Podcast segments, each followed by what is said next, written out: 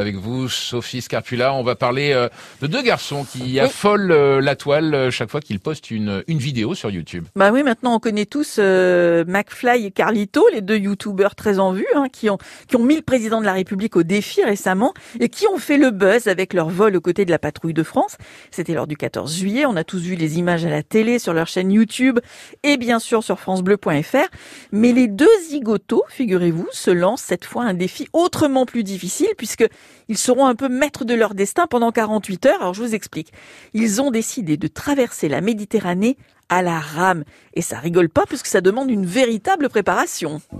Rame, rame, rameur, ramez. Cette expédition, donc, puisque c'en est une, aura lieu en septembre. Ils partiront du sud de la France pour rejoindre la Corse.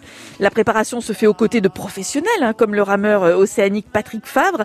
Et leur embarcation de 8 mètres de long sur 1 mètre 60 de large pourra avancer jusqu'à deux nœuds, ce qui représente deux nœuds 5 maxi, ce qui représente 4 km heure euh, environ. Hein. C'est- beaucoup, c'est pas...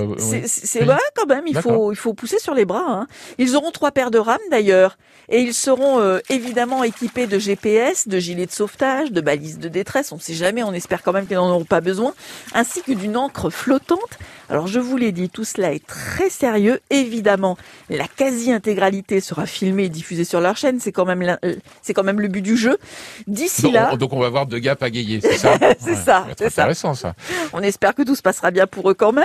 Ils s'entraînent également à dormir de façon fractionnée parce que nous on connaît bien ça en radio et, Surtout vous, et dans certains Sophie. métiers, et dans certains métiers euh, chez les soignants notamment. Mais comme, comme les navigateurs professionnels, ben, il faut dormir par petits bouts et c'est pas si simple que ça.